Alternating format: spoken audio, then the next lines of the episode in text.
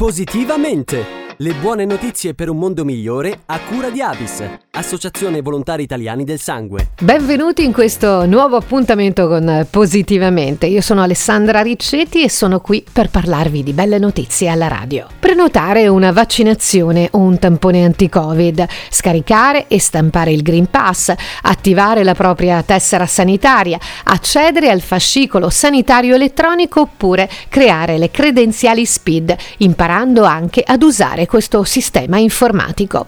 Sono i principali servizi che 21 sedi Avis della Toscana, nell'ambito del progetto Botteghe della Salute di Anci, Associazione Nazionale dei Comuni Italiani, offriranno gratuitamente non soltanto ai propri soci, ma a tutti i cittadini. L'iniziativa vede il coinvolgimento di ben 39 volontari di servizio civile che saranno a disposizione per fornire supporto ed erogare le varie prestazioni.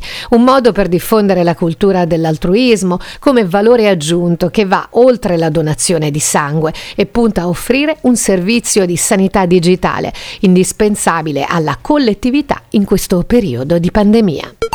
Il lupo appenninico è una specie fortemente a rischio sul territorio italiano. Per questo è nata la collaborazione tra il Centro Recupero Fauna Il Pettirosso di Modena e il Rifugio Matildico di Reggio Emilia, enti che si occupano del recupero della fauna selvatica ferita o in difficoltà. La sinergia collaborativa tra le due strutture nasce dall'esigenza di un adeguamento dell'ospitalità per la salvaguardia degli esemplari che verranno recuperati feriti o in qualche modo bisognosi di cure. Purtroppo i lupi della zona modenese sono spesso vittime di incidenti causati dalle auto che viaggiano ad alta velocità. Le due strutture hanno in dotazione un sistema di monitoraggio in funzione 24 ore su 24, realizzato con telecamere a infrarossi. In questo modo i responsabili dei due centri potranno vedere sul proprio cellulare o mediante il computer a qualsiasi ora i loro pazienti a quattro zampe, senza arrecare alcun disturbo né suscitare stress o paura. Le donazioni di organi, tessuti e cellule sono tornati ai livelli pre-Covid. È la buona notizia che arriva dal report del Centro Nazionale Trapianti. Dopo la brusca frenata del 2020, lo scorso anno si è registrata una crescita di oltre 12 punti percentuali sul fronte delle donazioni di organi e di quasi il 10% in più su quello dei trapianti.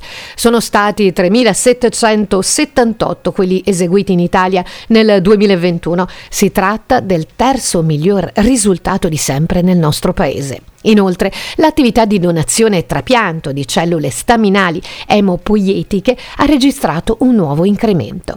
Altissime anche le dichiarazioni di consenso dell'espianto degli organi dopo la morte. Negli ultimi 12 mesi la percentuale di sì è stata la più alta mai registrata in un anno. Si conclude qui questo appuntamento con Positivamente. Grazie per averci seguito. Da Alessandra Riccetti un saluto. Appuntamento alla prossima. Positivamente! Le buone notizie per un mondo migliore a cura di Avis, Associazione Volontari Italiani del Sangue. È un dolce molto richiesto e semplice da realizzare. Iniziamo prendendo il burro e il tuorlo delle uova.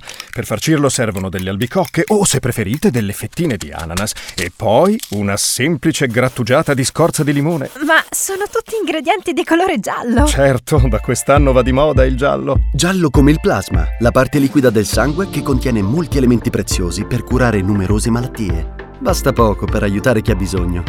Distinguiti. Dona il plasma. avis.it